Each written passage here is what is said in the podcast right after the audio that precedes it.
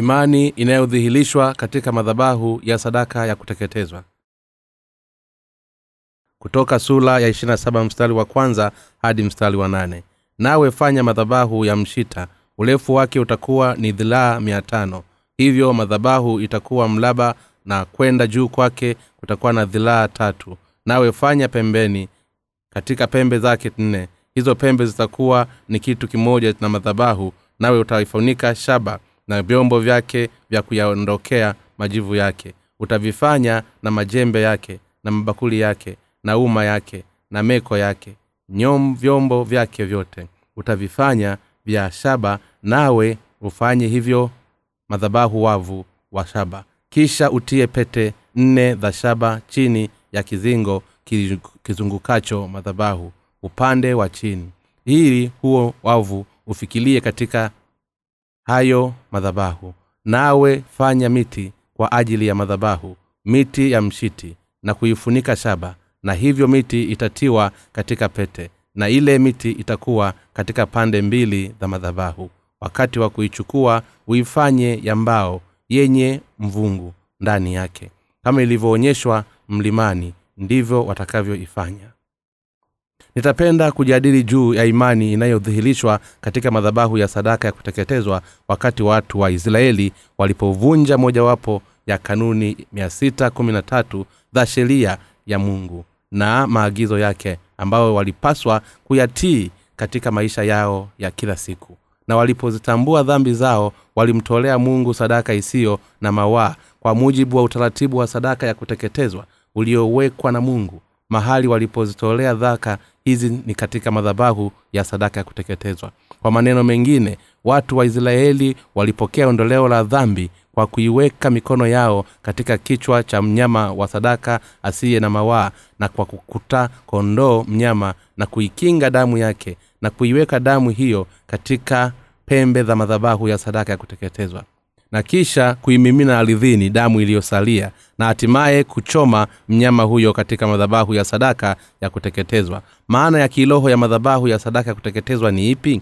Madhabahu ya kuteketezwa ya sadaka ya kuteketezwa yenye vipimo vya mita 225 futi 7.5 kwa urefu na upana na mita 135 futi 4.5 kwa mwimo. Alitengeneza kwa mti wa mshita na kisha ikafunikwa kwa shaba wakati waisraeli walipoangalia madhabahu hii ya sadaka kuteketezwa ndipo walitambua kuwa wao walikuwa wamefungwa katika kifungo cha hukumu na dhambi na kuwa wasingeweza kuikwepa hukumu yao. Na kama ambavyo mnyama wa sadaka ya kuteketezwa alivyouawa ndivyo walitambua kuwa hata wao walistahili kufa kwa sababu ya dhambi zao. Pia waliamini kuwa masihi atakuja hapa duniani na atazitowesha dhambi zao kwa, kuwa, kwa kuadhibiwa na kuuawa kama ilivyokuwa kwa mnyama wa sadaka ya kuteketezwa. Kwa sababu ya dhambi zao madhabahu ya sadaka ya kuteketezwa ilikuwa ni kivuli cha yesu kristo mwokozi wetu kama ambavyo mnyama wasio na waa walivyouawa kwa kuwekewa mikono na kisha kumwaga damu yao. Yesu kristo alikuja kwetu kama mwana wa mungu na akabeba dhambi ya dhambi zetu zote kama ambavyo sadaka ya kuteketezwa ya agano la kale ilivyopokelewa dhambi zote kwa kuwekewa mikono ya kumwaga damu. Yesu alizipokea dhambi zote za ulimwengu zilizopokelewa kwake kwa kubatizwa na yohana na akabeba dhambi ya dhambi hizi kwa kumwaga damu yake msalabani. Kwa jinsi hii madhabahu ya sadaka ya kuteketezwa inatuonyesha sisi kuwa yesu kristo alizichukua dhambi zetu zote katika mwili wake kwa ubatizo wake alikufa msalabani akafufuka toka kwa wafu na kwa hivyo ametuokoa sisi ili kusamehewa dhambi zao. Waisraeli walipaswa kutoa sadaka zao za kuteketezwa katika madhabahu ya sadaka ya kuteketezwa. Tunapoinyangalia sura ya nne ya kitabu cha mambo ya walawi tunaona kuwa kila alipotokea kuwa mkuhani mti wa mafuta kusanyiko zima la israeli mtawala au mtu yoyote wa kawaida alipotenda dhambi walipokea ondoleo la dhambi kwa kuleta sadaka ya kuteketezwa kwa mungu. Wakaweka mikono yao juu ya kichwa chake wakamchinja wakaikaanga damu yake na kaipeleka damu hiyo katika madhabahu ya sadaka ya kuteketezwa na kisha wakatoa kwa mungu. Husema kweli kwa kuwa madhabahu hii ya sadaka ya kuteketezwa ndipo mahali ambapo waisraeli walitoa sadaka zao za zambi kila siku. Kwa kweli hakuna siku iliyopita bila mahali hapa kuwa na shughuli nyingi. Waisraeli waliotoka kujikomboa toka katika dhambi zao waliandaa mnyama asiye na mawaa na wakampelekea mungu katika madhabahu ya sadaka ya kuteketezwa. Kama sadaka yao ya kuteketezwa wenye dhambi walizipeleka dhambi zao zote kwa mnyama wa kuteketezwa kwa kuiweka mikono yao juu ya kichwa chake. Na kama hukumu ya dhambi hizi walikinga damu yake kwa kuchuja koo la mnyama huyo. Kisha wakamkuhani waliita damu hiyo na sadaka ya kuteketezwa katika pembe za madhabahu ya sadaka ya kuteketezwa na wakazichoma nyama ya mafuta juu ya madhabahu.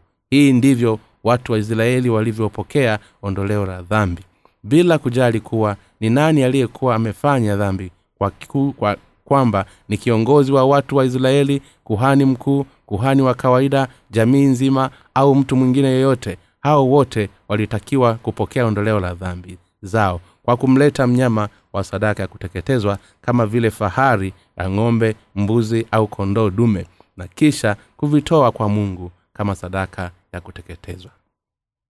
Wenye dhambi au wawakilishi wao walipaswa kuweka mikono juu ya mwanasadaka wa kuteketezwa kumchinja na kisha kuiweka damu yake katika pembe za madhabahu ya sadaka ya kuteketezwa na kuimwaga damu iliyosalia aridhini hatimaye kuyachoma mafuta na nyama wa sadaka ya kuteketezwa ili waweze kusamehewa dhambi zao. Kwa hiyo madhabahu ya sadaka ya kuteketezwa wakaweka mikono yao juu ya vichwa vya wanyama wa sadaka ya kuteketezwa wakakinga damu yao na kisha wakampatia kuhani. Wakati sadaka ilipokuwa ikitolewa katika madhabahu ya sadaka ya kuteketezwa sadaka hizi za kuteketezwa zilipaswa kuwa sizo za mawaa. Na wakati wenye dhambi walipotoa sadaka zao kwa mungu walitakiwa kuhakikisha kuwa wanaleta wanyama wasio na mawaa mbele za bwana. Na ni kwa kuweka mikono yao juu ya vichwa vya wanyama hawa. Wa sadaka ya kuteketezwa wasio na mawaa ndipo dhambi zao zilipopitishwa kwa wanyama hao. Kwa hiyo hakuna ambacho kilipaswa kuachwa wakati wa kutoa sadaka ya kuteketezwa. Kwa wakati mungu aliyekuwa amefanya dhambi alipaswa kuweka mikono yake mwenyewe juu ya kichwa cha mnyama wa kuteketezwa lakini ilipotokea kuwa jamii nzima ya israeli imefanya dhambi wazee wawakilishi wa hiyo jamii walianza mikono yao juu ya mnyama wa sadaka ya kuteketezwa. Mambo ya walawi sura nne mstari wa kumi na tano. Kwa kweli mnyama wa sadaka ambaye kichwa chake kiliwekewa mikono aliuawa kwa kuchinjwa koo lake na kisha kuikinga damu yake na mwishowe mnyama huyo aliteketezwa katika madhabahu ya sadaka ya kuteketezwa moshi wa mnyama ulivyochomwa mafuta na kuni kwa kawaida vilipajaza mahali pale palipozunguka madhabahu ya sadaka ya kuteketezwa. Na pembe zake na ardhi chini ya ile meza vyote vililoanishwa kwa damu za wanyama wa kuteketezwa. Madhabahu ya sadaka ya kuteketezwa palikuwa na mali pa ondoleo la dhambi ambapo sadaka za kuteketezwa zilitolewa kwa mungu ili zisifasishwa dhambi za watu wa israeli. Madhabahu hii ya sadaka ya kuteketezwa ambapo moshi haukuisha ilikuwa ni mlaba wenye vipimo vya mita 2.25 futi 7.7 kwa urefu wa upana pia ilikuwa na kipimo cha mita 1.35 futi 4.5 kwa mwiwimo kichanja cha shaba kiliwekwa katikati na moshi ulifuka toka katika sadaka zilizomwagwa juu ya kichanja hicho. Kwa hiyo mahali ambapo sadaka ziliteketezwa na kutolewa kwa mungu. Ilikuwa ni madhabahu ya sadaka ya kuteketezwa. Vyombo vyote vya madhabahu ya sadaka ya kuteketezwa vilitengenezwa kwa shaba. Vyombo vya madhabahu ya kuteketezwa na vyombo vilivyotumika kuwekewa na kuondoa majivu vyote vilitengenezwa kwa shaba. Madhabahu ya sadaka ya kuteketezwa yenyewe ilitengenezwa kwa miti wa mshita na kisha ikafunikwa kwa shaba. Na kwa hivyo madhabahu na vyombo vyake vyote vilitengenezwa kwa shaba. Shaba hii ya madhabahu ya sadaka ya kuteketezwa ina maana kamili ya kiroho. Shaba inamaanisha hukumu ya dhambi mbele za mungu. Kwa hivyo madhabahu ya sadaka ya kuteketezwa ni mahali ambapo panapotuonyesha vizuri kwamba wenye dhambi kwa hakika watahukumiwa kwa dhambi zao. Kwa hakika mungu atawaadhibu watu wa dhambi zao pasipo kushinda madhabahu hii ya sadaka ya kuteketezwa. Ni mahali ambapo wanyama wa sadaka ya kuteketezwa walihukumiwa kwa ajili ya, he, ya, ya wenye dhambi kwa kuteketezwa madhabahuni. Hii ni na vyombo vyote vilivyotengenezwa kwa shaba. Kwa hiyo vitu hivi vitatueleza sisi kuwa kwa hakika kila dhambi inahusisha hukumu yake. Madhabahu inayotuonyesha sisi kuwa kwa sababu ya dhambi zao watu wamefungwa kuadhibiwa na kisha kuuawa. Lakini kwa kuwekewa wanyama hao wote huteketezwa kwa madhabahu ya sadaka ya kuteketezwa. Na kumpata mungu wanaweza kuoshwa dhambi zao kupokea ondoleo la dhambi na kisha kuishi tena kwa upya. Hapa sadaka zilizotolewa katika madhabahu hii sadaka ya kuteketezwa vyote vinatuelezea kuwa ubatizo wa yesu kristo na kule kuimwaga damu yake kimesamehewa na dhambi za wanaamini kwa hiyo imani hii ya, onyo, ya kutoa sadaka ya kuteketezwa katika madhabahu ya sadaka ya kuteketezwa inaendelezwa katika vipindi vya agano jipya kwa imani katika ubatizo na damu ya yesu kristo. Tunapomwamini yesu kristo kuwa ni mwokozi wetu ni lazima tumpe mungu imani yetu inayoamini katika ubatizo na damu ya yesu kama ondoleo la dhambi zetu zote katika agano la kale imani hii inahusishwa na imani inayofungua na kuingia katika lango la ua wa hema takatifu la kukutania lililokuwa limefumwa kwa nyuzi za bluu zambalau na nyekundu na kitani safi ya kusokotwa. Sadaka zote ambazo ziliteketezwa katika madhabahu ya sadaka ya kuteketezwa zinamaanisha yesu kristo. Yesu kristo alifanya nini? Alipokuja hapa duniani tulikuwa wenye dhambi. Tulikuwa hatutendi dhambi kinyume na mungu. Na tulikuwa tumevunjwa sheria na mawazo yake lakini ilikuwa kuzitosha dhambi zetu. Yesu kristo alibatizwa na yohana na akazichukua dhambi za ulimwengu katika mwili wake. Na hivyo akaimwaga damu yake msalabani kwamba ambayo sadaka ya kuteketezwa alizibeba dhambi za waisraeli kwa kuwekewa mikono juu yake na kisha kuuawa na kuchomwa katika madhabahu ya sadaka ya kuteketezwa. Hivyo hivyo yesu kristo alikuja hapa duniani kwa sadaka ya kuteketezwa isiyo na mawaa alibatizwa ndipo akaweka kiwanga damu yake ya kuteketezwa na akafa msalabani miwili na miguu yote na kwa kuimwaga damu yake bwana wetu alizibeba hukumu ya dhambi kwa dhambi zetu zote ili sisi tusiambiwe kwa dhambi zetu. Kwa hivyo ametuokoa toka katika dhambi zetu zote na adhabu. Je yesu kristo ambaye amefanyika kiini halisi cha madhabahu hii ya kuteketezwa amefanya nini alipokuja hapa duniani.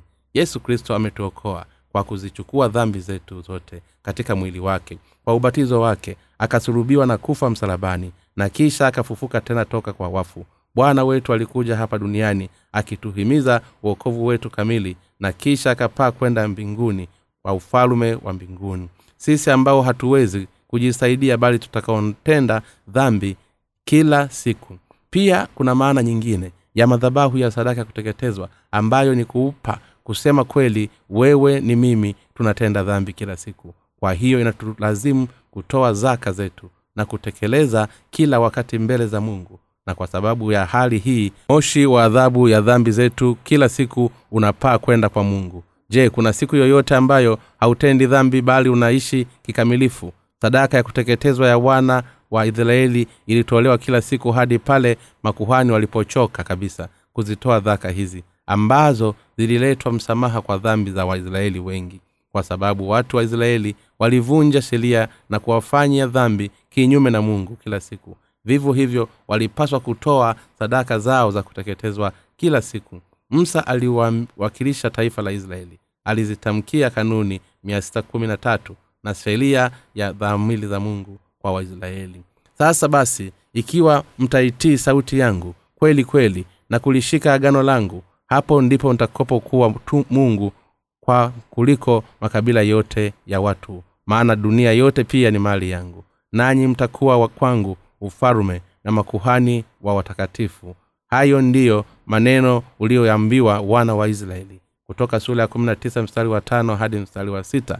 Kisha watu wa israeli wakaahidi hayo yote aliyoyasema bwana tutayatenda. Kutoka mstari wa nane hivyo watu wa israeli walitaka kuutambua na kuuamini huu mungu aliyatokea msa na akaongea nao kwa kupitia msa kama mungu wao halisi. Na walitaka mungu huyu awalinde pia walipenda kuyafikia. Si tu hazina maalum ya mungu bali pia ufalume wa mkohwani taifa takatifu la mungu kwa kuyatunza yale ambayo mungu aliwaambia. Kwa hiyo walijitahidi kuzitunza amri zote za mungu ambazo ziliwapatia. Je mungu alifahamu mapema kuwa waisraeli watatenda dhambi? Kwa kweli alifahamu. Hii ndiyo sababu mungu alimuita msa katika mlima sinai akamwonyesha hema takatifu la kukutania katika maono akamwelezea juu ya maumbo wale kwa kina akamwelezea kulijenga na kisha akafanya msa kulijenga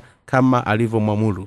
Pia akaanza utaratibu wa sadaka ya kuteketezwa ambapo kwa huo sadaka zilipaswa kutolewa katika hili hema takatifu la kukutania. Wakati watu wa israeli walipotakiwa kutoa sadaka ya dhambi kwa mungu walitakiwa kumleta fahali au kondoo au mbuzi au kinda la njiwa au njiwa wasio na mawaa walitakiwa kuhakikisha kuwa wanazipitisha dhambi zao katika sadaka zao za kuteketezwa kwa kuiweka mikono yao juu ya kichwa cha mnyama wa sadaka. Mambo ya walawi sula ya kwanza mstari wa kwanza hadi wa nne.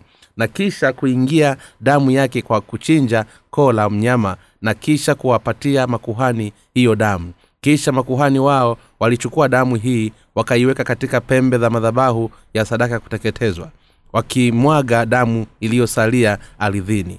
Wakamkata mnyama wa sadaka katika vipande vikawekwa vipande hivi katika madhabahu kisha wakavitoa vipande hivyo kwa mungu kwa kuviteketeza kwa moto. Hivi ndivyo ambavyo waisraeli waliweza kusamehewa dhambi zao wakati wa sadaka ilipokuwa ikiteketezwa. Nyama yake tu bali waliteketeza pia mifupa yote toka katika utumbo na maini kwa njia hii mungu alisamehe dhambi za waisraeli. Njia pekee ya kupokea ondoleo la dhambi zetu. Tunapojiangalia sisi wenyewe ndipo tunapoweza sisi sote kutambua kuwa hatuwezi kukwepa bali tunajikuta tunatenda dhambi wakati wote. Tunaishi maisha yetu kila wakati tukitenda dhambi. Tunafanya dhambi nyingi zisizohesabika kwa makusudi mbalimbali mbali, pengine kwa sababu sisi ni dhaifu tuna mawaa mengi ni wachoyo sana au tuna nguvu kupitia kiasi. Hata miongoni mwa wale wanaomwamini yesu kuwa ni mwokozi wao hakuna hata mmoja asiyetenda dhambi. Njia pekee kwetu sisi ambao tunafanya dhambi kama hivi hapa pale tunapomwamini mungu ili tuweze kuoshwa dhambi zetu na kuokolewa ni kwa kuamini katika ubatizo wa yesu kristo. Yesu ni mungu mwenyewe aliyekuja kwa njia ya maji na damu. Walaka wa kwanza wa yohana sula ya tano na mstari wa sita. Alikuja hapa duniani kama sadaka ya kuteketezwa kwa kupitia nyuzi za bruu dhambarau na nyekundu na kitani safi ya kutokoshwa. Wakati huyu yesu alipozichukua dhambi zetu katika mwili wake kwa kubatizwa na kulipa mshahara wa dhambi zetu. Kwa kumwaga damu yake alikufa msalabani na kwa nini basi tusipokee ondoleo la dhambi kwa kupitia imani kwa sababu ya uokovu wa maisihi wetu yesu kristo. Mimi na wewe tuliweza kupokea ondoleo la dhambi zetu zote mara moja na kwa kupitia imani. Ingawa kwa kweli tunatenda dhambi kila wakati kwa sababu ya uokovu wa ubatizo na damu ya yesu kristo uliotimizwa wakati yesu alipokuja hapa duniani sisi tuliweza kuwa huru toka katika dhambi zetu zote. Bwana wetu alizichukua dhambi zetu katika mwili wake kwa ubatizo wake akazibeba dhambi za ulimwengu msalabani na akasulubiwa na kwa hivyo ametukomboa sisi sote toka katika dhambi zetu kikamilifu kwa kubatizwa kwa ajili ya dhambi zetu kwa kuibeba adhabu ya dhambi zetu zote kwa kusulubiwa kwake na kwa kufufuka tena toka katika wafu. Kwa kweli ametuokoa sisi sote tunaoamini ukweli huu. Ingawa tusingeweza kukwepa bali kuadhibiwa kwa sababu ya dhambi zetu kwa sababu ametupatia kwa kupitia nyuzi za bluu dhambalau na nyekundu. Wewe na mimi tumeokolewa kwa imani. Kwa maneno mengine mungu ametutokoa sisi toka katika dhambi zetu. Ni kwa mwamini yesu. Ndiyo maana tumekombolewa toka katika dhambi zetu zote. Hivi ndivyo madhabahu ya sadaka ya kuteketezwa ilivyotueleza. Unaweza kufikiria kuwa ndani ya hema takatifu la kukutania kila kitu kilikuwa kizuri katika kama ingeingia katika ua wake ungekutana na madhabahu isiyotarajiwa na yeye kuhuzunisha. Madhabahu ya shaba ya sadaka ya kuteketezwa iliyokuwa na muundo mlaba itakuwa ni ya kutisha kwa sababu ya kutoa moshi na moto. Wakati wote madhabahu ya shaba itakuwa ikisubili wenye dhambi. Ardhi yake itakuwa imeloanishwa kwa damu na kila mtu atatambua kuwa mahali hapa ni mahali pa adhabu kwa dhambi. Kwa kuwa mahali hapo ni mahali ambapo sadaka ya kuteketezwa ilitolewa kila siku. Bila shaka utashangaa na harufu ya kuungua kwa nyama na kuni. Chini ya madhabahu ya sadaka ya kuteketezwa damu ilikuwa ikimiminika kama vile mto. Kila wakati waisraeli walipofanya dhambi walileta mnyama wao wa kuteketezwa katika hema takatifu la kukutania. Wakazipitisha dhambi zao juu ya mnyama huyo kwa kuiwekea mikono yao juu ya kichwa chake. Wakamchinja koo lake wakikaanga damu yake na kisha wakapatia makuhani damu hiyo. Kisha kuhani akaiweka damu hii katika pembe za madhabahu ya, ya sadaka ya kuteketezwa. Kisha akamwaga damu iliyosalia aridhini kisha walikataa hiyo sadaka katika vipande vipande pamoja na figo zake na mafuta wakaiweka nyama yake katika vichanja vya, vya shaba na kisha wakaviteketeza. Wakati damu inapokingwa mara ya kwanza huwa katika hali ya kimiminika ikitiririka kwa wekundu. Lakini baada ya kitambo inagandamana na kuwa nzito kidogo. Ikiwa ungeliangalia katika hema takatifu la kukutania ungeweza kuiona damu hii ya kutisha. Kila alipotokea kuwa watu waisraeli wamezivunja amri za mungu kwa kupitia madhabahu ya sadaka ya kuteketezwa walitambua kuwa walipaswa kufa kama ambavyo sadaka yao ya kuteketezwa ilivyokufa madhabahuni. Kwa nini? Kwa sababu mungu alifanya agano nao kwa damu ikiwa mtaifuata sheria yangu mtakuwa watu wangu na ufalume wa makuhani lakini ikiwa mtashindwa kuifuata mtakufa ninyi kama sadaka hizi za kuteketezwa zinavyouawa. Hivi ndivyo watu wa israeli wakalipopokea hilo agano kwa ukweli kuwa ikiwa watafanya dhambi na kuvunja sheria ni lazima waingie katika damu yao. Kusema kweli siyo waisraeli tu bali wote wanaomwamini mungu ni lazima pia wote watoe damu ya kuteketezwa kwa ajili ya dhambi zao. Inatuonyesha kuwa mtu yeyote anayefanya dhambi mbele za mungu na kwa hiyo ana dhambi katika moyo wake bila kujali jinsi dhambi hiyo ilivyo kubwa au ndogo mtu huyo ni lazima apambane na adhabu ya dhambi kama matokeo ya dhambi hizo. Ingawa sheria ya hukumu inasema mshahara wa dhambi ni mauti na kwamba inafanya kazi kwa kila mtu mbele za mungu kuna watu wachache ambao wanaiogopa hukumu ya mungu na kwa hiyo wanajaribu kujiwekea chini ya sheria ya mungu ya uokovu iliyodhihirishwa katika utaratibu wa sadaka ya kuteketezwa madhabahu ya sadaka ya kuteketezwa inatueleza sisi kuwa kulingana na sheria iliyowekwa kwa kuwa mshahara wa dhambi ni mauti yesu kristo ametuokoa sisi toka katika dhambi zetu. Na adhabu kwa kupitia nyuzi ya bluu zambarau na nyekundu na kitani safi ya kusokotwa zilizodhihirishwa katika lango la hua wa hema takatifu la kukutania.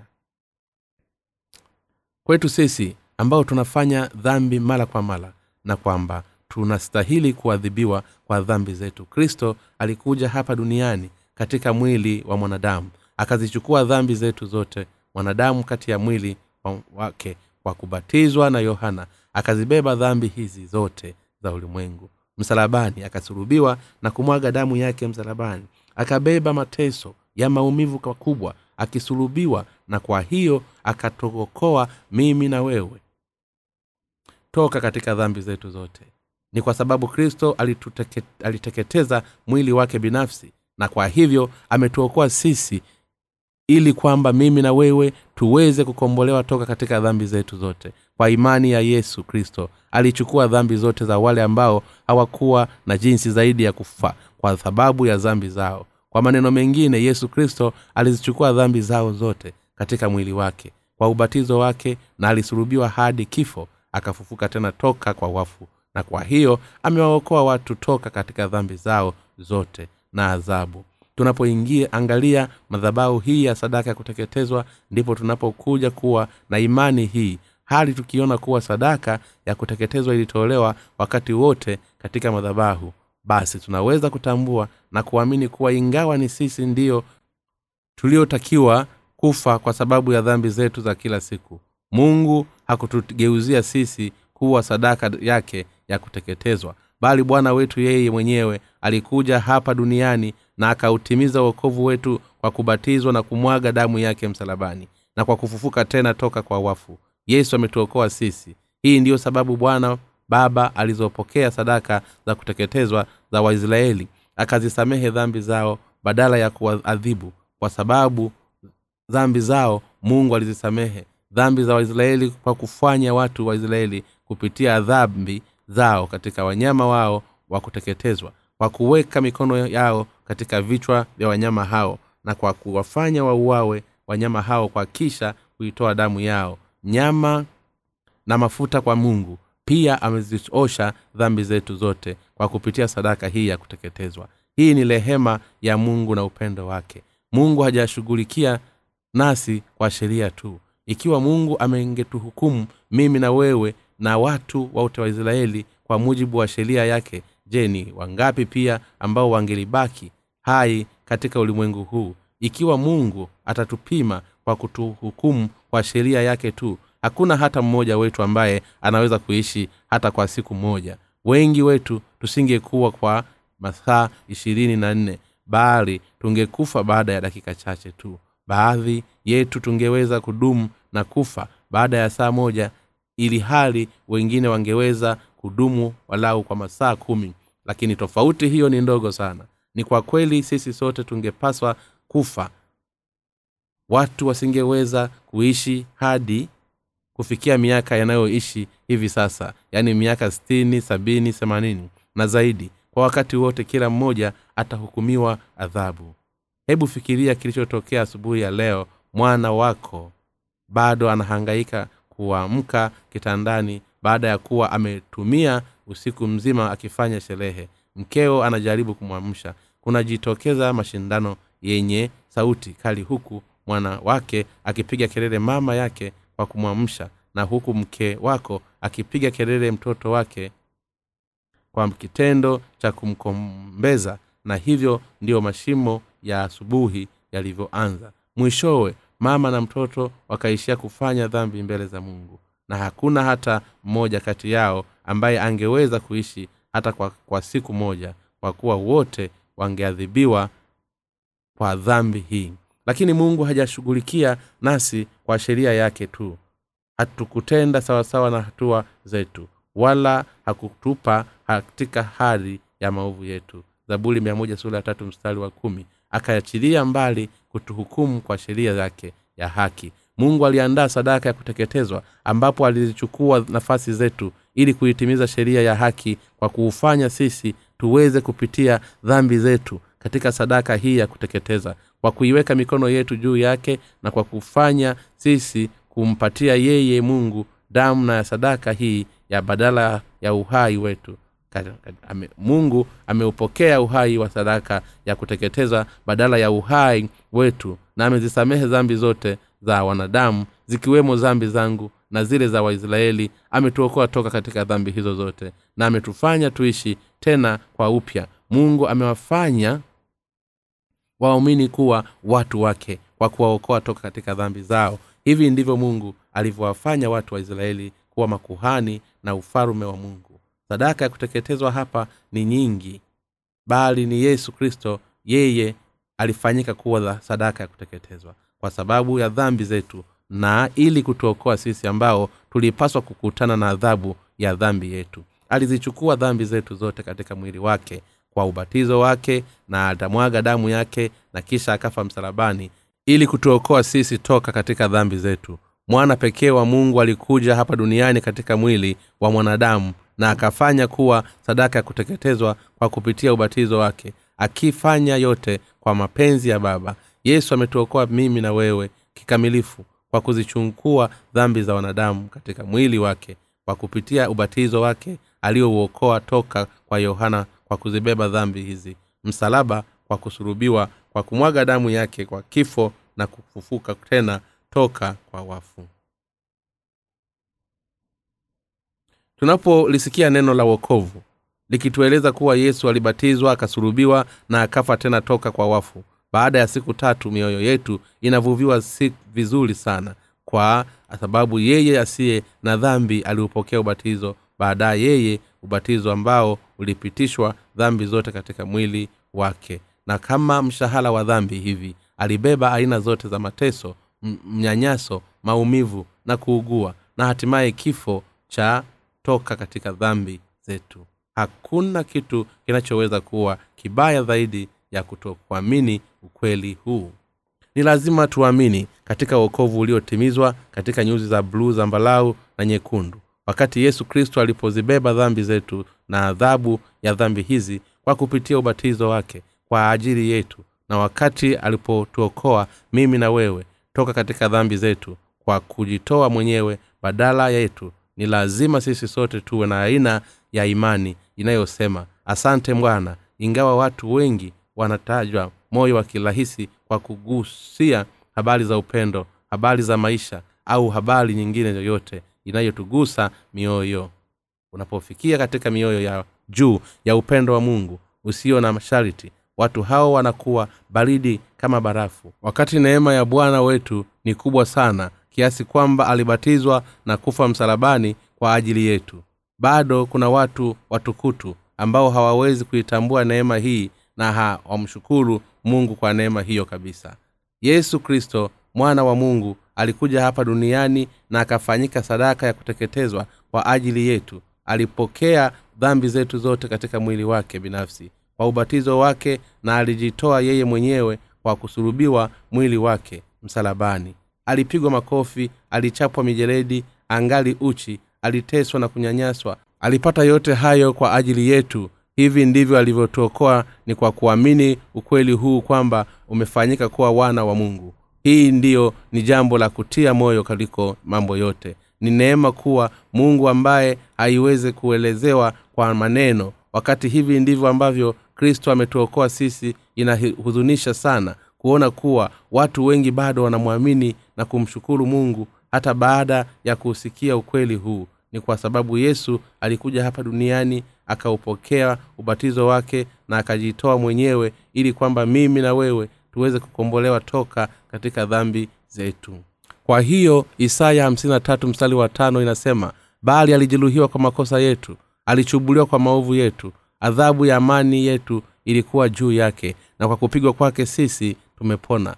Tunafanya dhambi muda wote katika maisha yetu ili kutuokoa sisi ambao tusingeweza kukwepa adhabu toka katika dhambi zetu. Hukumu ya adhabu uharibifu na laana kwa wetu ilikuwa ni cha enzi cha ufalme wa mbinguni na akaja hapa duniani alikamilisha kichwa chake mbele ya yohana mbatizaji na akambatizwa akazibeba dhambi za msalaba na akasema asana akamwaga damu yake alizini akafufuka tena toka kwa wafu akafanyika sadaka ya kuteketezwa kwa ajili ya amefanyika mungu wa kweli wa uokovu wetu. Je unafikiri kuhusu ukweli huu na unaweka ukweli huu katika kina chako cha moyo wako?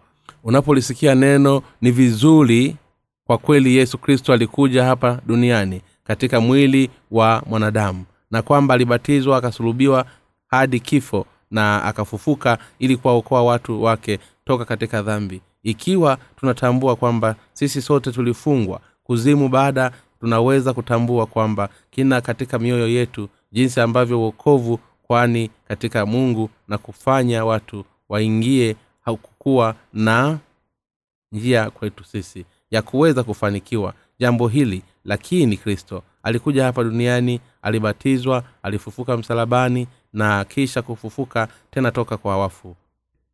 Baada ya siku tatu isingelikuwa ni huku kutoka kwa yesu je tungewezaje sisi kupokea wokovu wetu?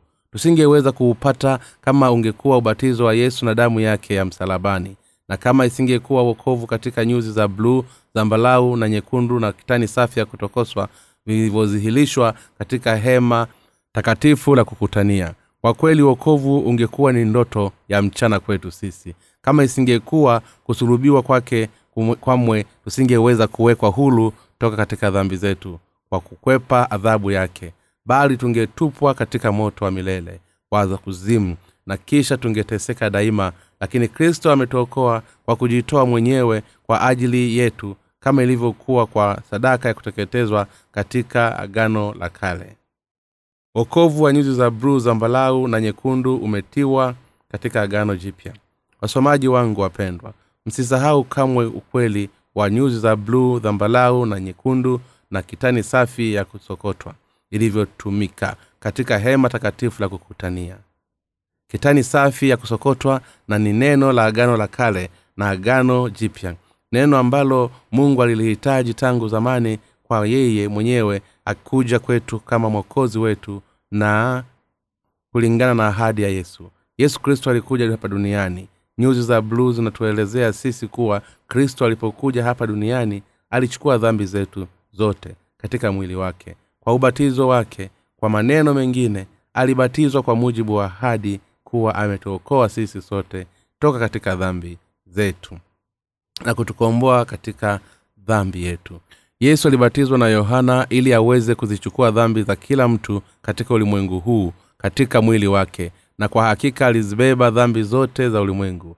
Ni lazima tusahau jambo hili kwa maana kiwa tutasahau kuwa yesu alikuja kuwa sadaka yetu ya kuteketezwa ni kwa sababu alizichukua dhambi zetu zote katika mwili wake. Kwa kupitia ubatizo wake na basi hakutukua na uokovu mara nyingi tunaishi katika ulimwengu huu hali tukijiwekea umuhimu kwetu sisi binafsi. Mioyo ya watu iko hivyo. Ingawa haipendi na haiwezi kuvumilia iliposikia mtu mmoja akivuna moyo huvyo navyo itapendeza.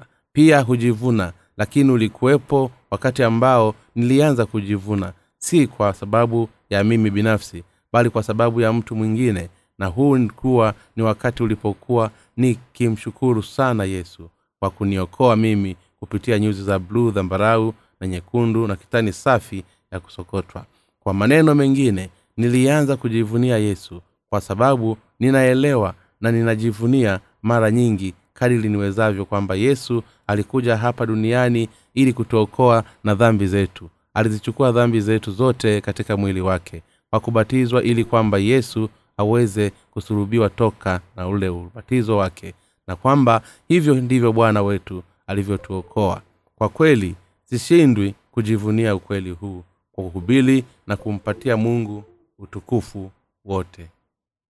Lakini bado kuna watu wengi ambao pamoja na kukili kumwamini yesu wanaendelea kulihubili neno hali wakiuacha ubatizo wake au wakijivunia wao wenyewe kwa kuliazima jina la yesu palikuwa na mtumishi mungu ambaye alizoea kudai kuwa alitumia dola mia tatu kwa mwezi kwa ajili ya yeye kuishi. Alizoea kujivunia sana na kwamba yalikuwa ni mafundisho makubwa. Alikuwa akijivunia kuwa anaweza kuishi mwezi mzima kwa kutumia dola mia tatu na kwamba alikuwa hahitaji kuchukua fedha yoyote anaposafiri kwa sababu wafuasi wake wote walimpatia gharama zake zote.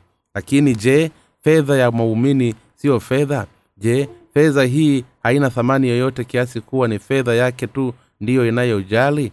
Kiongozi huyu wa kikristo alidai kuwa kila alipokuwa anahitaji kitu fulani basi alichotakiwa kufanya ni kuomba mungu lipia gharama zangu za kusafiri ninakuamini bwana. Mtumishi huyu alishuhudia kuwa kwa maombi haya baada ya watakatifu waliinuka na kumpatia bunda la fedha taslimu. Unapowaangalia watu wa jinsi hiyo wanaozungumzia mambo haya kana kwamba ni vitu vya kujivunia. Je unapata mawazo gani?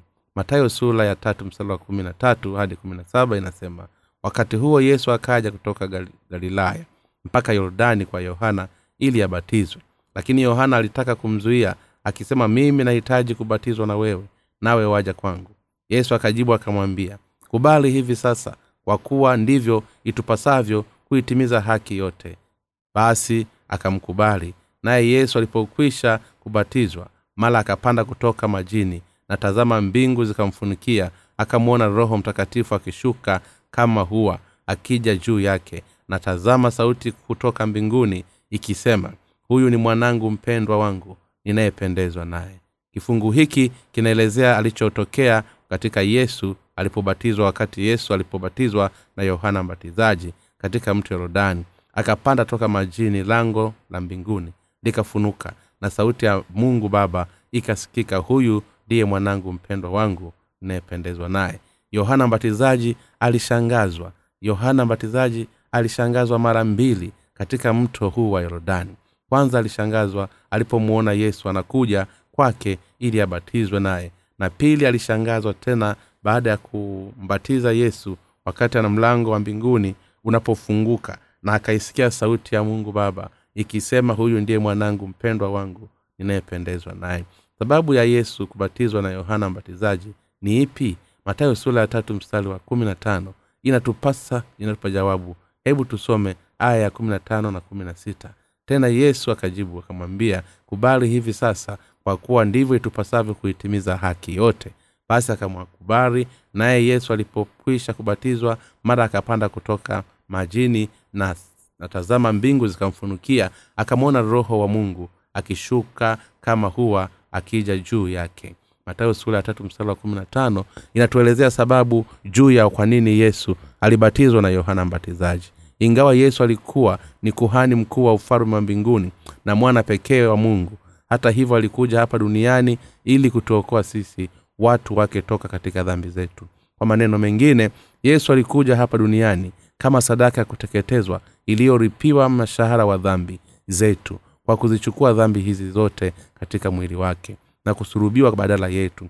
Ili ndivyo sababu yesu alihitaji kubatizwa na yohana. Lakini kwa nini yesu hakubatizwa na mtu mwingine zaidi ya yohana mbatizaji? Kwa sababu yohana mbatizaji alikuwa ni mwakilishi wa wanadamu kwa kuwa alikuwa mkuu kuliko wote wanaozaliwa na wanawake. Matayo sula kumi na moja mstari wa kumi na moja inasema amini nawaambia hajaondokea mtu katika uzao wa wanawake aliye mkuu kuliko yohana mbatizaji. Yohana mbatizaji alikuwa ni mtumishi wa mungu aliyetabiliwa katika agano la kale. Katika kitabu cha maraki angalieni nitawapelekea eliya nabii kabla haijaja siku ile ya bwana iliyokuu na ya kuogofya maraki sura ya nne mstari wa tano. Yohana mbatizaji alikuwa ni huyu eliya ambaye mungu aliahidi kumtuma. Kwa nini mungu alimwita yohana mbatizaji kuwa ni eliya eliya alikuwa ni nabii aliyegeuza mioyo ya waisraeli kumrudia mungu. Katika kipindi hicho watu wa israeli walikuwa wakimwabudu bahali ka, ka, kama mungu wao. Lakini eliya aliwaonyesha kiukamilifu juu ya mungu halisi kwamba alikuwa ni bahali au yehova mungu alikuwa ni nabii ambaye kwa imani kwa kupitia sadaka ya kuteketezwa aliwadhihirishia waisraeli.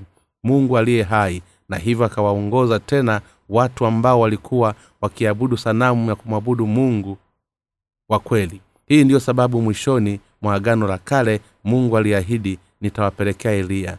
Kwa sababu watu wote walioumbwa katika sura ya mfano wa mungu walikuwa wamepotoka katika kuabudu sanamu na kuabudu mashetani mungu alisema kuwa atamtuma mtumishi wake ambaye atawaongoza kumrudia mungu. Kwa hiyo yeye ambaye atakuja ni yohana mbatizaji.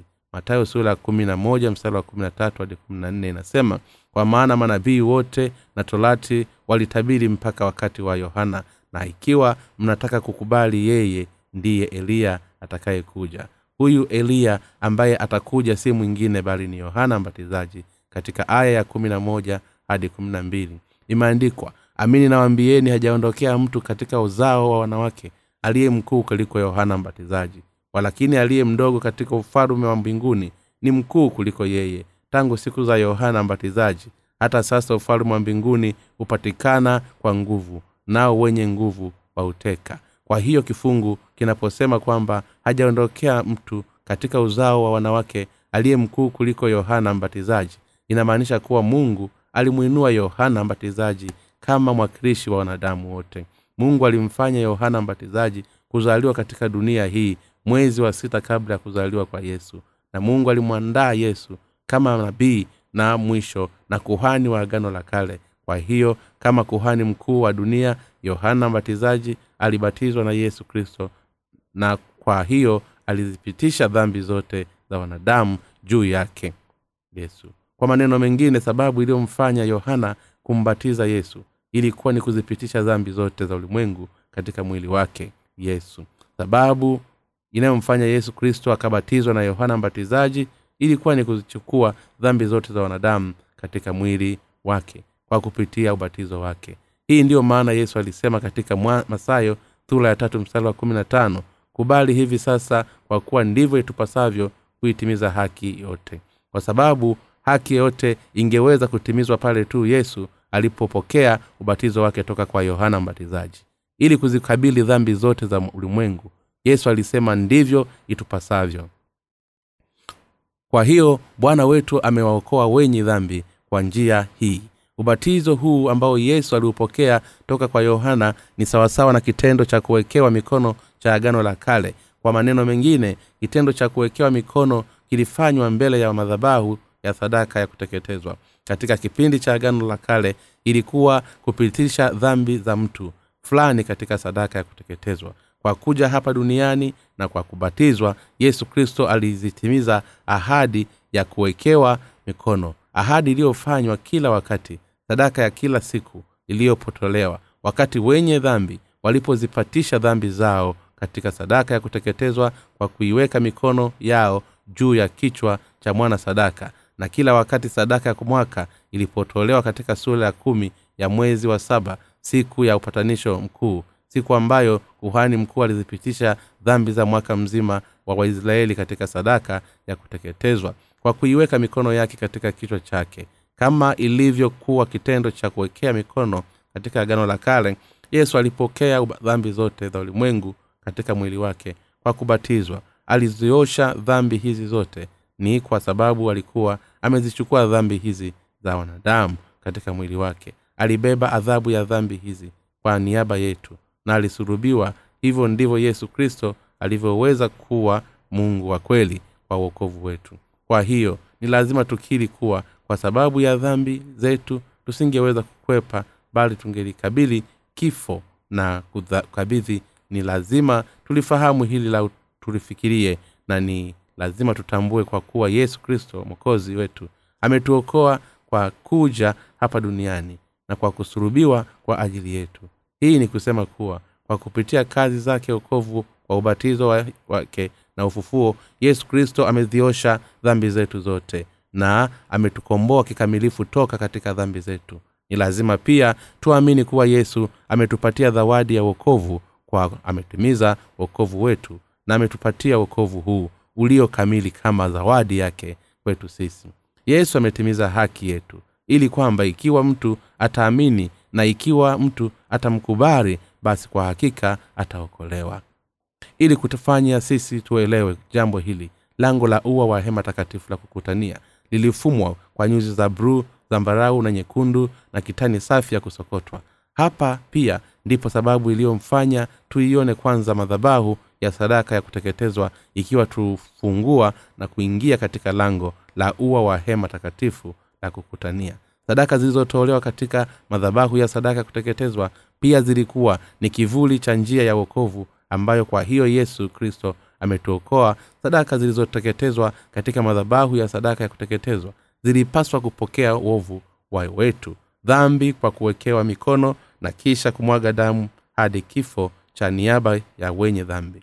Damu ya sadaka ya kuteketezwa imewekwa katika pembe za madhabahu na damu iliyosalia ilinyunyizwa aridhini kisha waliitoa nyama na mafuta ya wanyama katika madhabahu ya sadaka ya kuteketezwa ilitolewa kwa mungu vionjo hivi vyote vya sadaka ya kuteketezwa vinafanana sana na njia ambayo yesu kristo ameifanya kuwa mwokozi wetu. Kwa maneno mengine kwa kupitia sadaka ya kuteketezwa mungu ametuonyesha sisi kuwa yesu kristo alikuja hapa duniani na kutuokoa kwa njia hii. Mikono ya wenye dhambi litakuwa kuwekwa juu ya wanyama na sadaka ya kuteketezwa waliotolewa katika madhabahu ya sadaka ya kuteketezwa bila kukosa hii ndiyo sababu hema takatifu la kukutania linaelezea si juu ya injiri ya maji na roho. Kwa kuja hapa duniani yesu kristo alibatizwa ili kuzichukua dhambi za wanadamu katika mwili wake.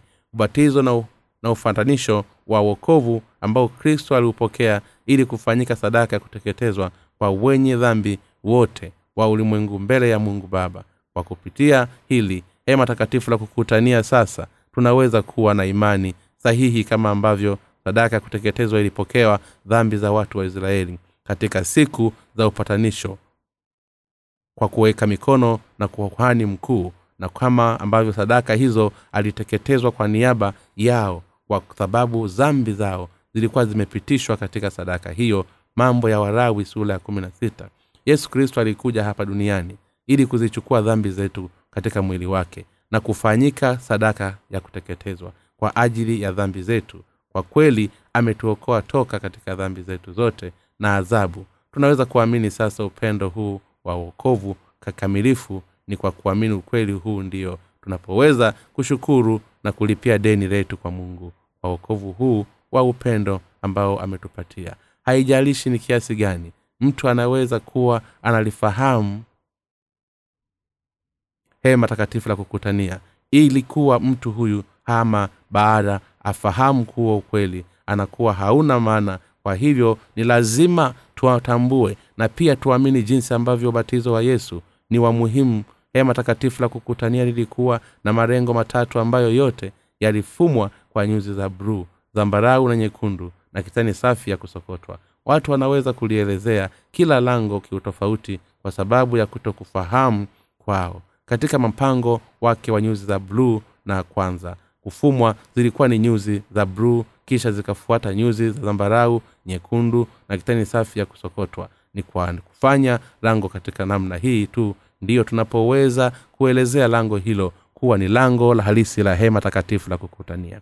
Kwa kuwa hivi ndivyo mungu alivyomwamuru waisraeli walijenge hilo lango katika kipindi cha agano la kale kulikuwa na sababu iliyofanyika lango litengenezwe kwa namna hii bila kujali jinsi ambavyo yesu alizaliwa katika ulimwengu huu kama mwokozi wa wanadamu katika mwili wa mwanadamu na kwa kupitia mwili wa bikira maria ikiwa angekuwa hakubatizwa kwa kweli asingeweza kufanyika mwokozi wa kweli. Ikiwa angelikuwa hakubatizwa basi asingeliweza kusulubiwa na kisha kufa msalabani. Kwa hiyo nyuzi za bluu zilifumwa kwanza na hivyo umuhimu wake kutendelezea ulikuwa ni wa maana sana ni yupi ambaye ni lazima tumwamini?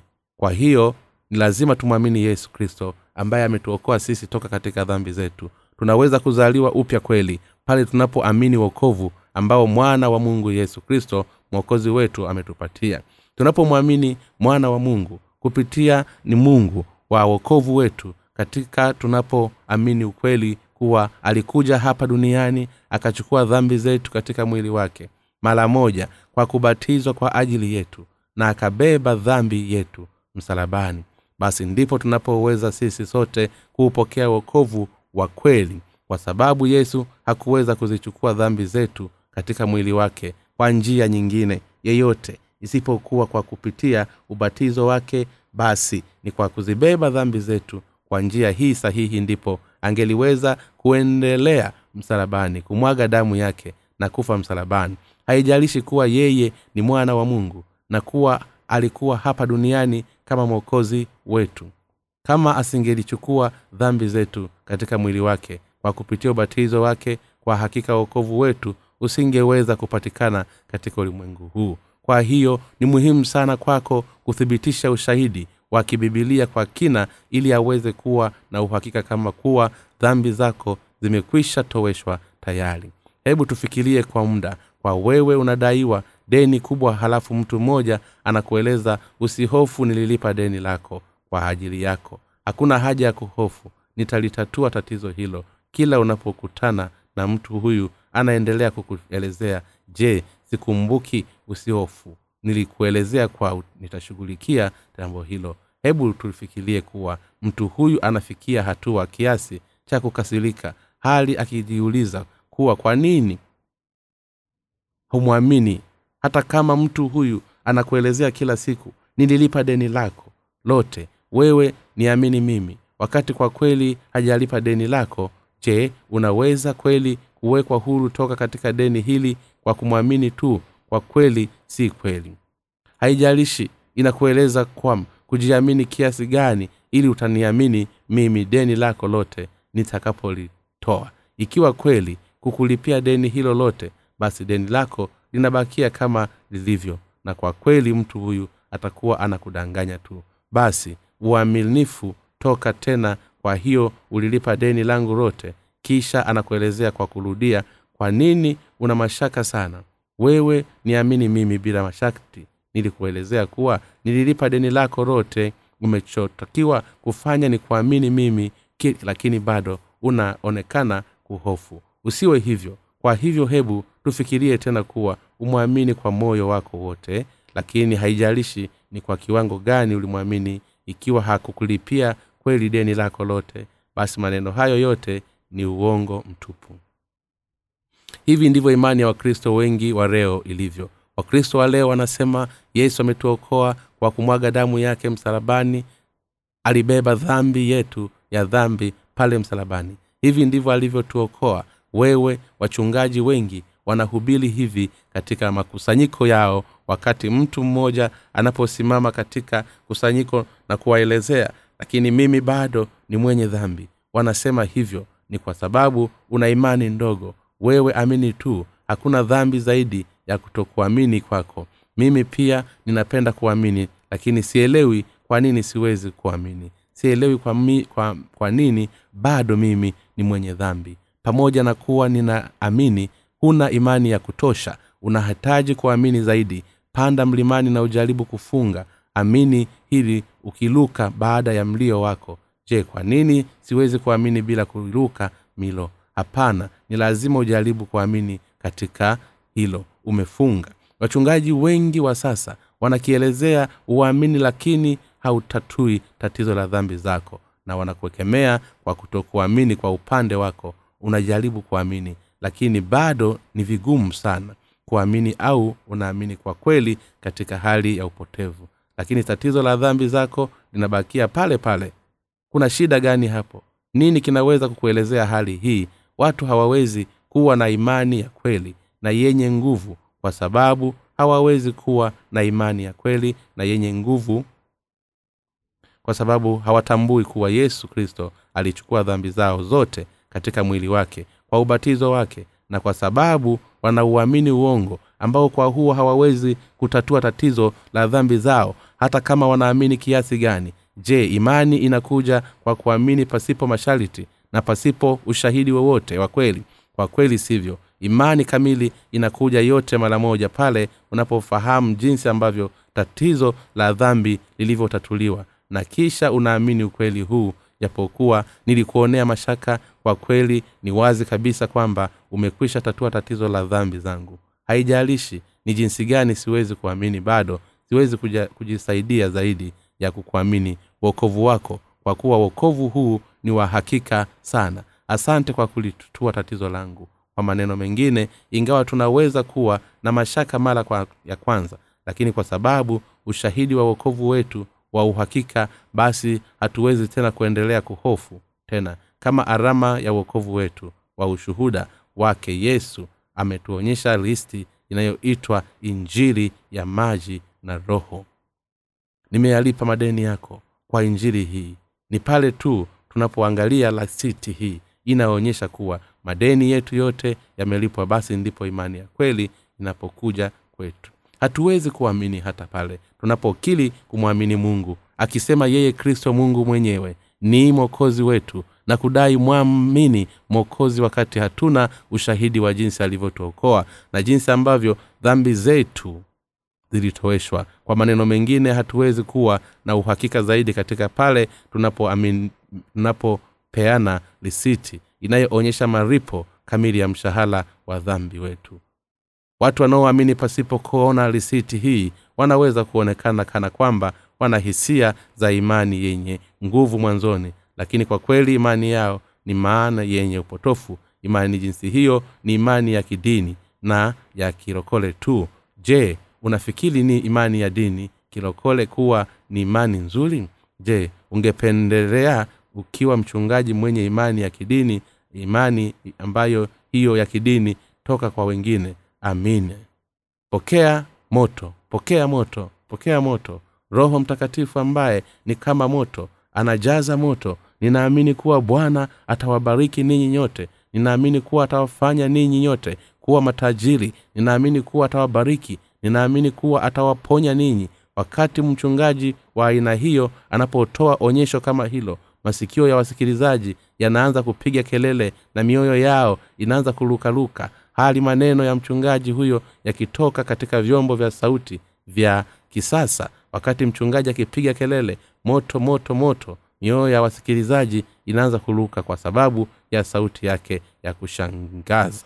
Ndipo wanaposhangazwa katika kana kwamba imani yenyewe nguvu imekuja kwao. Halafu wanaanza kupiga kelele wakisema njoo bwana yesu njoo roho mtakatifu. Katika wakati huu kama huu mchungaji anapopambisha hisia za wasikilizaji zaidi na zaidi kwa kusema hebu tuombe ninaamini kuwa roho mtakatifu sasa anashuka na anatujaza sisi sote. Baada ya maneno hayo bendi inayopiga nyimbo za kuhamasisha inaanza kupiga nyimbo hizo na kisha watu wananyosha mikono yao juu hali wakitamani kuwa shauku hii na dhao zinapatiswa na kufikia ukomo hali wakiwa wamesimama katika foleni huu ndio wakati ambapo mchungaji anasema hebu tutoe sadaka zetu katika hali ya pekee. Jioni hii mungu anataka kupokea sadaka maalum toka kwako. Hebu tutoe sadaka maalum kwa mungu. Hali wakiwa wamechanganyikiwa na hisia zao hapo ndipo watu wanapoishia wakiwa wamekausha mifuko yao. Mchungaji huyu wa uongo amekwisha tayarisha mimbari kubwa ambayo ni kubwa na inatosha kuzitunza fedha zote zilizokusanywa na amekwenda dazani ya vyararua vya kipepeo mabakuli ya sadaka pale mbele wakati bendi ilipoanza kupiga nyimbo ya moyo wa watu imeshindwa kabisa na mshangao wao. Ndipo anapowatuma wakusanyaji wa vipepeo wale walipotolea kupitia maboksi ya kusanyia sadaka kati ya haraiki kwa kudanganywa kuwa sadaka nyingi zilizo baraka nyingi na kwa kuziamisha hizi za watu. Wachungaji waongo wa jinsi hiyo wanahamasisha watu kumwaga machozi yao na kufunga pochi zao. Ni ili kuwafanya watu kutoa fedha zao pasipo kutambua kwa kuzishusha chini fikira za watu. Na mtazamo wakisha kuwashangaza kwa hisia zao jambo hili halitokakani na neno la mungu au aina yoyote ya mahubili bali ni suala la kidini kiilokole na la kiupofu ambalo linakazia katia fedha kwa udanganyifu. Kama vile wachungaji ambao imani yao ni ya kidini kilokole wanazianzisha hisia za watu ili waweze kuyafikia marengo ya siri.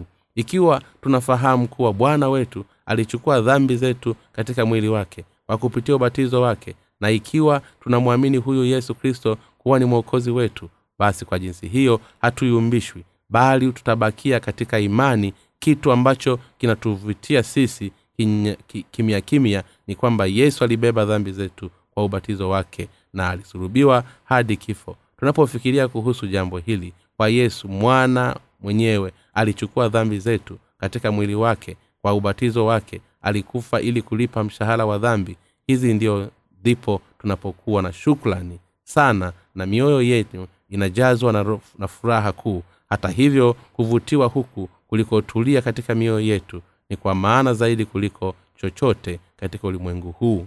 Kuliko ukili wa kimahaba wa mapenzi na kuliko zawadi ya arimasi ya thamani katika ulimwengu huu kinyume chake kuvutiwa kihisia kwa watu wa kidunia kilokole hudumu kwa muda mrefu. Ingawa wanaweza kudumu katika mvuto huu kwa kitambo wanapotenda dhambi kila siku na kujisikia vibaya kwa dhambi hizo kwa kweli hawawezi kufanya lolote zaidi ya kujificha nyuso zao kwa aibu. Wakati yesu alipobeba adhabu ya kufa msalabani kwa ajili yetu kwa nini ninaendelea kufanya dhambi kila siku? Kwa hiyo wanaona aibu na hawawezi tena kuvitwiwa kadiri muda unavyozidi kwenda. Kinachofuatia ni kuwa hali wakiwa na aibu wanashindwa hata kwenda mbele za mungu hii ndiyo sababu mungu ametuonyesha sisi madhaifu na sadaka ya kuteketezwa. Sadaka ya kuteketezwa ambayo ilitolewa katika madhabahu hii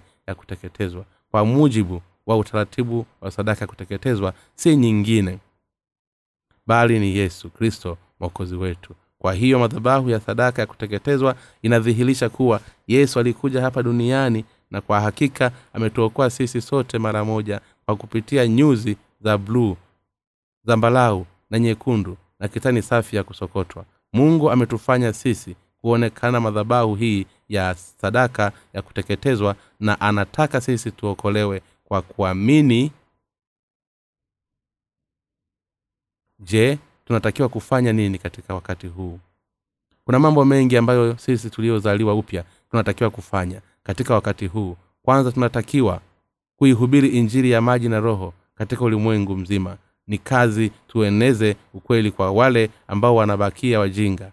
Kuhusu ukweli huu wa nyuzi za bluu zambarau na nyekundu na kitani safi ya kusokotwa. Na hivyo ni lazima tuwasaidie ili waokolewe toka katika adhabu ya moto wa kuzimu. Kwa nini? Kwa sababu kuna watu wengi ambao wanamfuata yesu pasipo hata kuitambua na kuiamini njiri ya maji na roho iliyodhihirishwa katika hema takatifu la kukutania ili kueneza ukweli huu kwao bado kuna mambo mengi sana kwetu ya kufanya. Ni lazima tuchapishe vitabu vyetu vinavyopelekwa ulimwenguni kote tangu kutafasili kuhakiki na kuhalili. Kuvifanya vitabu hivi kupata fedha ili kuweza kuvichapa na kisha kuvituma katika nchi mbalimbali ulimwenguni. Kwa hakika kuna kazi nyingi ambazo zinahitajika kufanyika. Kwa hivyo tunapowaangalia watendakazi wenzetu na watumishi wanao jinsi ambavyo wametengwa kwa kazi nyingi kwa sababu watakatifu wote na watendakazi ya kanisa la mungu wana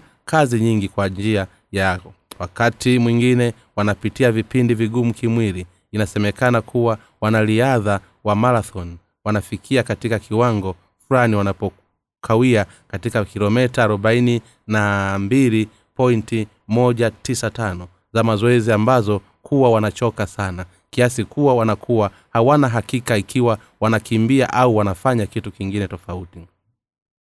Kwa ufupi kuchoka kupita kiasi wanafanya wao na kutupa kikiakili pengine tumefikia hali hii katika mbio zetu za injili kuishi maisha yetu kwa ajili ya njili ni kama vile kukimbia umbali mrefu kuelekea lengo letu pasipo kusimama kana kana inavyoweza wanaridhaa na marathon kwa sababu mbio zetu kwa ajili ya injili ni lazima huendelea hadi siku ile bwana wetu atakapokuja. Kwa hiyo sisi sote tunakutana na magumu lakini kwa sababu bwana wetu yupo ndani yetu kwa sababu ya injili ya maji na roho kwa sababu imani yetu inaiamini kwamba bwana wetu ametuokoa kwa nyuzi za bruu zambarau nyekundu na kitani safi ya kusokotwa na kwa sababu tunauamini ukweli halisi basi sisi sote tunaweza kupokea nguvu mpya ni kwa sababu yesu ametupatia zawadi ya uokovu ndiyo maana mimi na wewe tumeipotea zawadi hiyo. Kwa hivyo mungu yetu na mgu, mwili hayawezi kutusumbua. Kwa upande mwingine kadiri tunavyopata nguvu ndivyo wenye haki tunavyozidi kupata nguvu. Kwa kweli ninamshukuru sana bwana. Kiroho katika mioyo yetu katika mawazo yetu na katika mazingira yetu yanayotudunguka tunaweza kupata nguvu mpya ambayo bwana wetu ametupatia na kwamba yupo pamoja nasi kwa sababu tunaweza kuona kuwa anatusaidia na kutushikilia na kwamba yuko pamoja nasi basi tunampitia shukulani nyingi sana. Kwa hivyo mtume paulo alisema ninayaweza mambo yote katika yeye anitiaye nguvu. Wafilipi sura ya nne mstari wa kumi na tatu. Kwa hiyo tunakiri kila siku kwamba hatuwezi kufanya kitu chochote. Ikiwa mungu hajatuwezesha na kutupa nguvu si kwamba yesu kristo alibatizwa tu kwa ajili yetu bali alisulubiwa kwa ajili yetu. Akakubali kifo chake akafufuka tena toka kwa wafu na kwa hivyo amefanyika kuwa mwokozi wetu. Kwa kweli kila tunapoiangalia madhabahu ya sadaka ya kuteketezwa ndipo tunapomkumbuka sisi wenyewe kuhusu ukweli huu madhabahu ya sadaka ya kuteketezwa ilitengenezwa kwa mti wa mshita na kisha ilifunikwa ndani yake nje. Shaba ya mwimo wake ulikuwa na mita moja na kichanja chake kilichosukwa kwa shaba kiliwekwa karibu na keti cha hivyo madhabahu karibu sentimita 68 kwa mwimo. Nyama ya sadaka iliwekwa katika kichanja hiki na kisha ikachomwa kila tunapoiangalia madhabahu ya sadaka ya kuteketezwa ni lazima tuweze kuona kwamba yesu kristo alichukua dhambi zetu katika mwili wake kwa kubatizwa mwili wake na kumbabeba dhambi zote za mwanadamu kwa kupitia kumwaga damu yake msalabani. Kwa kweli mimi na wewe tusingeweza kukwepa bali kufa mbele za mungu kwa sababu ya dhambi zetu na adhabu kwa sababu ya dhambi zetu wewe na mimi. Tungeweza kukwepa bali tungekufa na kulaaniwa milele. Lakini kwa sababu yesu kristo aliyekuja hapa duniani kwa maana ya sadaka ya milele ya upatanisho alitimizwa akafa yote hivyo kwa ajili yetu kama ilivyokuwa kwa sadaka ya kuteketezwa katika agano la kale. Kwa hiyo sisi nasi tumeokolewa.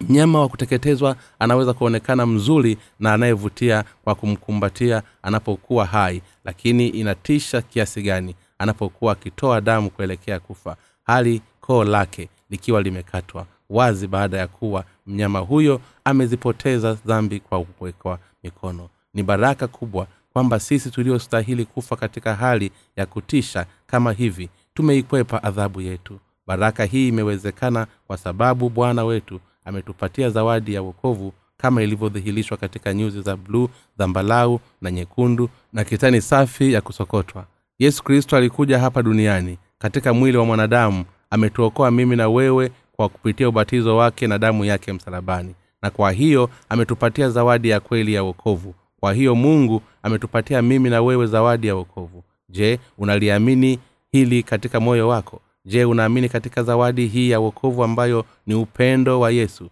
Ni lazima sisi sote tuwe na imani hii tunapoangalia madhabahu ya sadaka ya kuteketezwa ni lazima tutambue kuwa yesu kristo ametuokoa kwa njia hii. Alisurubiwa kama hivi ili kupatia zawadi ya uokovu wakati mkono ulipowekwa katika mnyama wa kuteketezwa na mnyama huyu akatoa damu hadi kifo. Yesu alitupatia wokovu huu kwa kuteseka kwa njia hii. Hii ndivyo ilivyotuokoa toka katika dhambi zetu.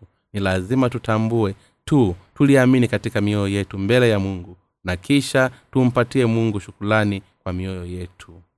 Kwa kupitia imani mungu anataka sisi sote tupokee zawadi ya upendo wa ukovu ambayo ametupatia. Anataka tuamini katika mioyo yetu katika moyo wako na ubatizo wa damu ya msalaba ambayo alitimiza kwa kuja kwake kwa kupitia maji na roho. Ni matumaini yangu kuwa ninyi nyote mtaamini katika upendo wa bwana wetu katika mioyo yenu na kuipokea zawadi yake ya uokovu je mnaupokea ukweli huu katika moyo wako? Ni nani aliyesurubiwa kwa njia hii kwa ajili yako? Niliwahi kuiona kipeperushi cha ushuhuda kilichosema nani anakufa kwa ajili yako? Ni nani aliyekutana naye siku hii ya leo ambaye amekufariji? Yesu kristo alisurubiwa kwa ajili yako. Je moyo wako haujafarijika kwa jambo hili? Ni nani ambaye alibeba dhambi zako kwa kubatizwa na kufa msalabani kwa niaba yako ili kuzitoesha dhambi zako. Ni nani atakayemwaga damu yako yote na kisha kufa ili kukupa upendo wake? Ni nani ambaye yuko tayari kukubaliana na kusurubiwa kwa ajili yako? Je ni ndugu yako mtoto wako mzazi wako? Hakuna hata mmoja. Ni mungu pekee yake aliyekuumba. Wewe ili kukukomboa toka katika dhambi zako. Huu ni mungu alikuja hapa duniani kama mwili wa mwanadamu alibatizwa akazichukua dhambi zako katika mwili wake alisurubiwa na kumwaga damu yake ili kubeba adhabu ya dhambi zako. Amefanyika kuwa mwokozi wako wa kweli akafufuka tena toka kwa wafu. Anaishi hata sasa na amekupatia wokovu wake wa upendo katika zawadi. Je unapenda kweli kumpokea wokovu huu katika moyo wako? Je unaamini kweli katika moyo wako? Yeyote anayeamini atampokea bwana na yeyote aliyempokea ataokolewa. Kumpokea yeye maana yake ni kupokea wokovu na upendo ambao kristo ametupatia. Ni kwa kuamini katika mioyo yetu katika upendo huu katika ondoleo la dhambi katika kuzibeba dhambi za adhabu ya dhambi. Ndio maana sisi tunaokolewa. Hii ni amani yako inayotupokea zawadi ya wokovu. Kila kitu cha hema takatifu la kukutania kinadhihirishwa yesu kristo mungu. Hatimaye sadaka yoyote ya kuteketezwa toka kwetu. Kitu pekee anachokiomba toka kwetu ni kwamba tuamini katika zawadi ya uokovu ambayo ametupatia katika mioyo yetu. Ili kukupatia zawadi ya uokovu nilikuja hapa duniani kama vile sadaka ya kuteketezwa na agano la kale lilipokea dhambi zako zote. Nilipozipitisha kwangu kwa kuwekewa mikono na kama ilivyo katika sadaka hii ya kuteketezwa nilibeba adhabu ya kutisha ya dhambi zako kwa ajili yako. Hivi ndivyo nilivyo kuokoa hivi. Hivi ndivyo mungu anavyotuelezea sisi kupitia hema takatifu la kukutania. Haijalishi jinsi ambavyo mungu ametuokoa sisi jinsi ambavyo ametupenda sana na jinsi ambavyo ametupatia sisi zawadi ya wokovu kikamilifu kwa njia hii. Ilikuwa hatuamini kila kitu ni bule chumvi iliyopo katika kabati lako ni lazima iwekwe katika supu ili iwe kutoa ladha yake ya chumvi vivyo hivyo ikiwa wewe na mimi na tumamini katika mioyo yetu basi hatuwezi kuuona uokovu wake mkamilifu. Angekuwa kwa kitu kisicho na maana kabisa. Ikiwa hatushukuru katika mioyo yetu kwa ajili ya injili ya maji na roho hii haikubali katika mioyo yetu. Basi sadaka yetu ya kuteketezwa inakuwa haina maana. Wokovu unaweza kuwa kwako pale tu unapofahamu juu ya sadaka ya kuteketezwa na upendo wa yesu ambaye ni mungu mwokozi alikupatia na kuisha akaukubali katika moyo wako na kumshukuru mungu kwa ajili yako. Ikiwa hauzikubali zawadi za uokovu mkamilifu za kristo katika moyo wako na ikiwa unazifahamu tu kwa kichwa bali haina maana kabisa kwako wewe kufanya hivyo unachotakiwa kufanya ni kunyakua kweli. Haijalishi kuwa ni kiasi gani cha supu yako imechemka katika jiko lako stovu ikiwa unafikiria wewe mwenyewe kuwa unakwenda kuweka chumvi alafu hufanyi hivyo ukweli ni kuwa supu yako haiwezi kuwa na chumvi. Unaweza kuokolewa pale tu unapoamini na kupokea katika moyo wako kwamba bwana wetu ametuokoa wewe toka katika dhambi zako kwa kubatizwa na kusurubiwa kwa ajili yetu kama ilivyokuwa katika sadaka ya kuteketezwa iliyotolewa katika madhabahu ya sadaka ya kuteketezwa. Wakati mungu anakupatia zawadi ya wokovu wewe uipokee kwa shukurani wakati bwana wetu anatuelezea sisi kuwa ametuokoa kikamilifu. Kitu sahihi tunachopaswa kukifanya ni kuamini hivyo. Je upendo wa mungu ambao amekupatia ni kwa, kwa kunusunusu kwa kweli hivyo upendo wa bwana wetu ni mkamilifu kwa maneno mengine. Bwana wetu ametuokoa mimi na wewe kikamilifu na kiuhakika kwa sababu alizichukua dhambi zetu katika mwili wake kikamilifu kwa ubatizo wake na yakafa msalabani wa uhakika kwa kweli hatuwezi kuwa na maswali wowote kuhusiana na upendo huu. Ametuokoa sisi kiukamilifu na ametupatia zawadi ya wokovu. Ni lazima sisi sote tupokee zawadi hii ya wokovu ambayo mungu ametupatia. Hebu tufikirie kwa muda kuwa mimi ninashikilikia kito cha thamani sana kilichotengenezwa kutokana na madini ya thamani sana. Ikiwa nitakupatia wewe kama zawadi unachotakiwa kufanya ni kuipokea zawadi hiyo kikamilifu. Je si ndiyo hivyo? Je si rahisi sana kuifanya zawadi hiyo kuwa yako? Ili kuifanya kitu hiki kuwa chako unachotakiwa kukifanya ni kukifikia na kukinyakua. Ni hivyo tu ikiwa unafanya unafungua moyo yako na kuzipitisha dhambi zetu zote kwa yesu kuzipitisha ubatizo wake ni nyote mnaweza kupokea ondoleo la dhambi zenu kirahisi na kisha mkajazwa mioyo yenu mitupu kwa ukweli. Hii ndiyo sababu bwana alisema kuwa atatupatia wokovu kama zawadi ya bule wokovu unaweza kuwa wokovu wa ukamilifu na kuunyakua. Tumepokea wokovu wetu kama zawadi pale tulipokuwa senti moja kwa ajili ya huo wokovu. Na kwa sababu mungu ndiye anayependezwa kutoa zawadi hii walipokea kwa shukulani. Wale wanaobariki upendo wa mungu katika furaha wamefungwa katika upendo wake na ni wao ambao wanapenda. Huyu anayetoa kwa kupokea zawadi hii ni kitu cha maana cha kufanya. Ni pale tu unapopokea zawadi ya uokovu mkamilifu ambayo mungu amekupatia ndipo zawadi hii ya uokovu wa kweli inapoweza kuwa yako. Ikiwa haupokei ukweli katika moyo wako basi zawadi ya wokovu haiwezi kuwa ya kwako hata kama utajaribu. Kwa nguvu kiasi gani mimi pia nimepokea zawadi ya wokovu. Ah bwana alibatizwa kwa njia hii kwa ajili yangu. Hivyo kwa kubatizwa hivyo alijivunja adhabu ya dhambi zangu zote. Alibatizwa kikamilifu kwa ajili yangu. Asante bwana hivi ndivyo nilivyokuja juma. Kwa hivyo kwa sasa mimi sina dhambi. Nimepokea ondoleo la dhambi kikamilifu. Ikiwa wewe pia unataka kupokea ondoleo hili la dhambi na kuokolewa basi uipokee zawadi ya wokovu sasa hivi. Nimekuwa nikifikiria kuhusu zawadi hii ya wokovu muda wote tangu wakati ule na kuendelea hata sasa nilipofikiria juu ya wokovu huo tena ninatambua kuwa hakuna chochote ninachoweza kukiona zaidi ya kumshukuru bwana kwa ajili ya wokovu wangu. Kwa sasa upendo huu wa wokovu upo katika moyo wangu kwa ukweli. Siwezi kuusahau kamwe mara ya kwanza nilipopokea ondoleo la dhambi zangu kwa kuipokea injili ya maji na roho kwa kuiamini ukweli uliodhihirishwa katika nyuzi za bruu zambarau na nyekundu na kitani safi ya kusokotwa. Kwa kweli nilimshukuru sana mungu. Na hata sasa baada ya miaka mingi kupita bado namshukuru mungu sana kwa moyo wangu na ninafanywa upya kila siku. Kwa hakika yesu alikuja hapa duniani kuniokoa mimi abatizwe kuzichukua dhambi zangu katika mwili wake na akafa msalabani ili kubeba adhabu ya dhambi zangu. Nilipotambua kuwa mambo haya yote yalifanywa kwa ajili yangu. Kwa kweli niliyakubali mara moja na nikayafanya kuwa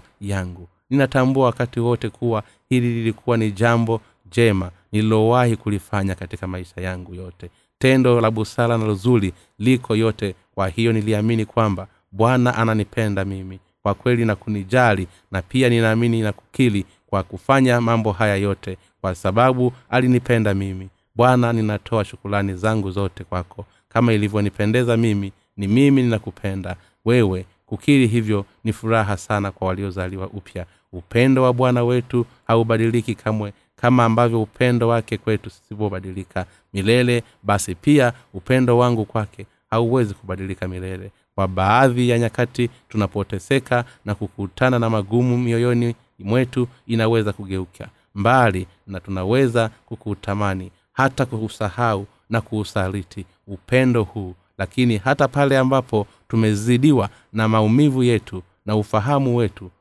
unatuangusha. Ni pale tu ambapo kila tunapokifakilia ni maumivu yetu mungu bado anatushikilia sisi kwa uaminifu ili kwamba ya mioyo yetu isisahau kamwe upendo wake. Mungu anatupenda milele kwamba bwana wetu alikuja hapa duniani kama sehemu ya uumbaji kwa ajili yetu ni kwa sababu aliupenda kifo chake. Sasa ninakusihi uamini upendo wa mungu kwa ajili yako na nikisha upokea katika mioyo yetu je unaamini sasa? Ninamshukuru bwana kwa kutuokoa sisi kikamilifu toka katika dhambi zetu kwa upendo wake. Mungu wa mbinguni na kubariki omba kitabu cha bule katika tovuti ya www nrmission com